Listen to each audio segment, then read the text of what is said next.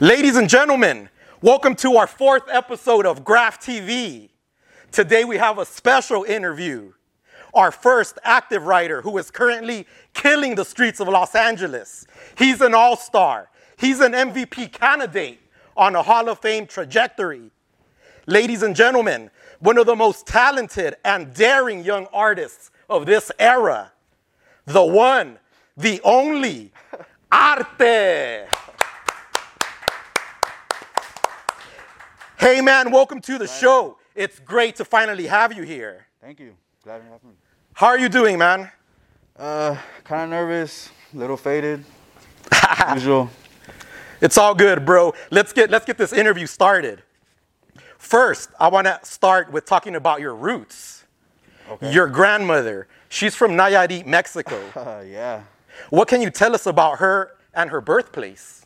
Uh, I don't really know much. She never really tells us about her past, but I know she came from there and she talks a lot about her village, but she never really tells us what she went through to get over here, you know, to cross the border and like help us out to, well, have a better life, pretty much. Is she from your mother or father's side? Mom's side. I never met my dad, so never met my grandma, grandpa on their side. Would you know, do either of your parents or your grandparents have artistic ability like yourself? Fuck no, just me. I'm the only one that actually put the passion into it and kept going with it and just kept going with my dream, you know? You mentioned you never had contact with your real father, Right. but your mother, can you tell us about her? What type of My person is she? She's a trooper.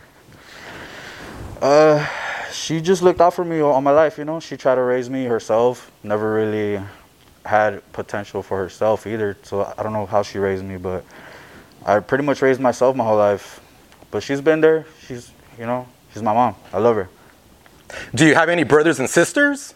I just had a sister recently, five years ago. Nice.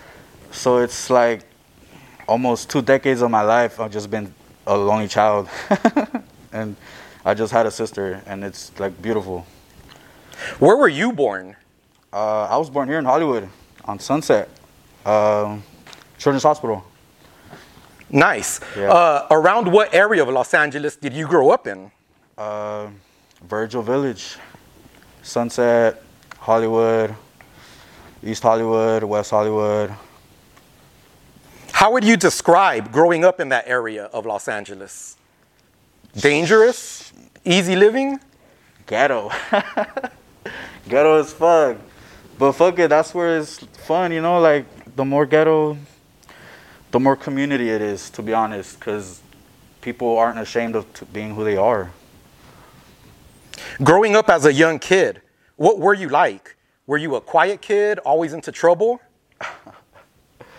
I was the loud one, always into trouble, silver teeth activities, uh, rounding people up to go do bad shit with me.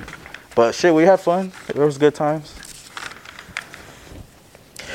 What did you want to be when you were growing up as a little kid? I wanted to be a Navy SEAL, believe it or not. But then I caught a lot of felonies in between that. So, dream's over. Growing up during those times, what would you do for fun? Video games, skateboards, sports? What were your what were the activities you were into? I was never into video games as a kid. I was always outside because I had to be.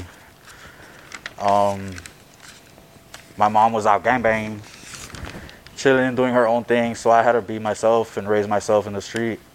So I was always out. I was never really home. Uh, yeah. How was that like uh, having a mom who uh, gangbangs? Um, why don't you go into that uh, lifestyle as well?